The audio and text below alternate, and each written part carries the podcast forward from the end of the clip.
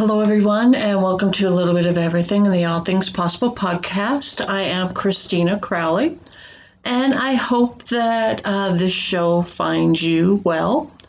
And uh, I didn't know what I was going to do another show on or when I was going to do it. Uh, the last one I did was on March 10th on my birthday, and uh, that is when you know life started really, really changing for most of us regarding uh, the global pandemic, and I I didn't know what I was going to talk about because I felt in this time of our lives, what can I do?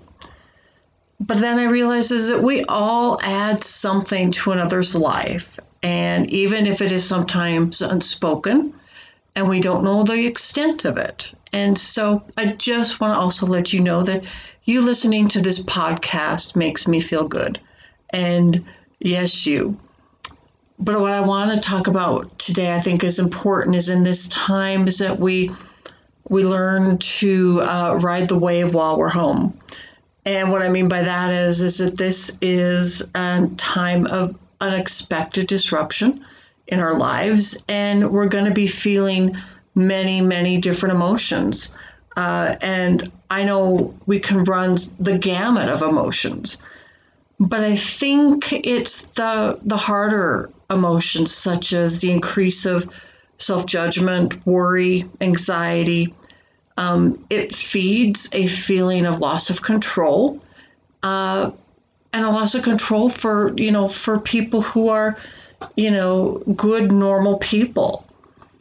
And what I'm finding in my research, when my reading, for the people who I trust, and I'll go into that a little bit later, is that there has to be a sense of routine, uh, a system to help us manage our internal states. And for me, I'm doing my best by getting up and going to bed at the same time, like I normally would. And I am walking the dog near my home each day.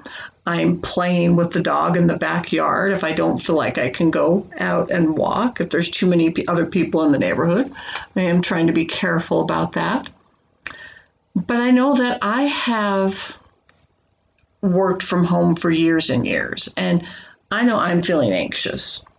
So I can understand how those of you who are now working from home and possibly with the kids there, and you're probably ready to pull your hair out it's probably causing you a much more increased stress.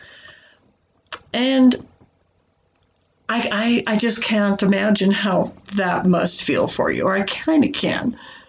But I've been I've been on Facebook and I and I've been looking through some of the posts of my friends, and some are funny, and it is good to have a laugh, and that does give me a little bit of stress relief. And I've also reached out and said hello to a few old friends that I've been out of touch with uh, via Facebook. But, you know, I've also seen some poignant questions about what do I want to be on the other side of this? What are the parts of my life worth returning to, and what parts do I want to leave behind? Very, very deep questions. But also in those questions, I don't find them as is so heavy as that there is possibility in those questions. There is, you know, self-reflection and good things in looking to our looking inward at what we at what we want to learn from this. And you know, for those of you who you know, they're not you're not finding any relief somewhere, if you need help, get help. Uh, that is important and reach out and if you can't reach out, find somewhere to reach out. Now, I'm going to be adding a few resources on the notes to this show. One of them is some uh, mini meditations that my sister does. She is a expert in stress and she does many meditations and you know they're short. You don't need a huge long meditation for those things to to be effective. But I'm also going to give a link regarding uh, Stars Reading Children's Book. Um, they're online and it gives parents a break. You know, it lets the stars read to your kid, and I think that is something that's fun too. Now, I also I think two important things are Todd Herman has a checklist, uh, a mental health checklist to help those who are feeling this struggle to see where you really are.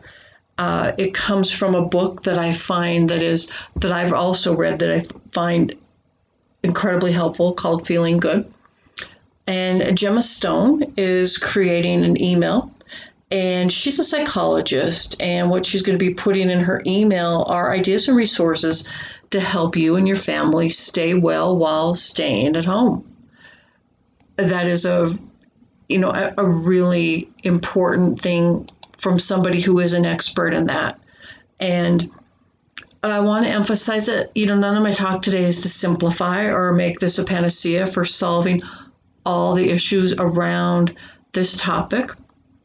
But you may find something that helps you and or your family get through this time where maybe you're working from home or you're at home getting through this self-imposed quarantine or maybe it is a you need to stay home because of this. Now i hope everyone is doing well and i hope everyone is doing a little bit during this time to set yourself up for growth and prosperity when this is all over because this will come to an end. All right well thank you for listening today. Take care and ta ta for now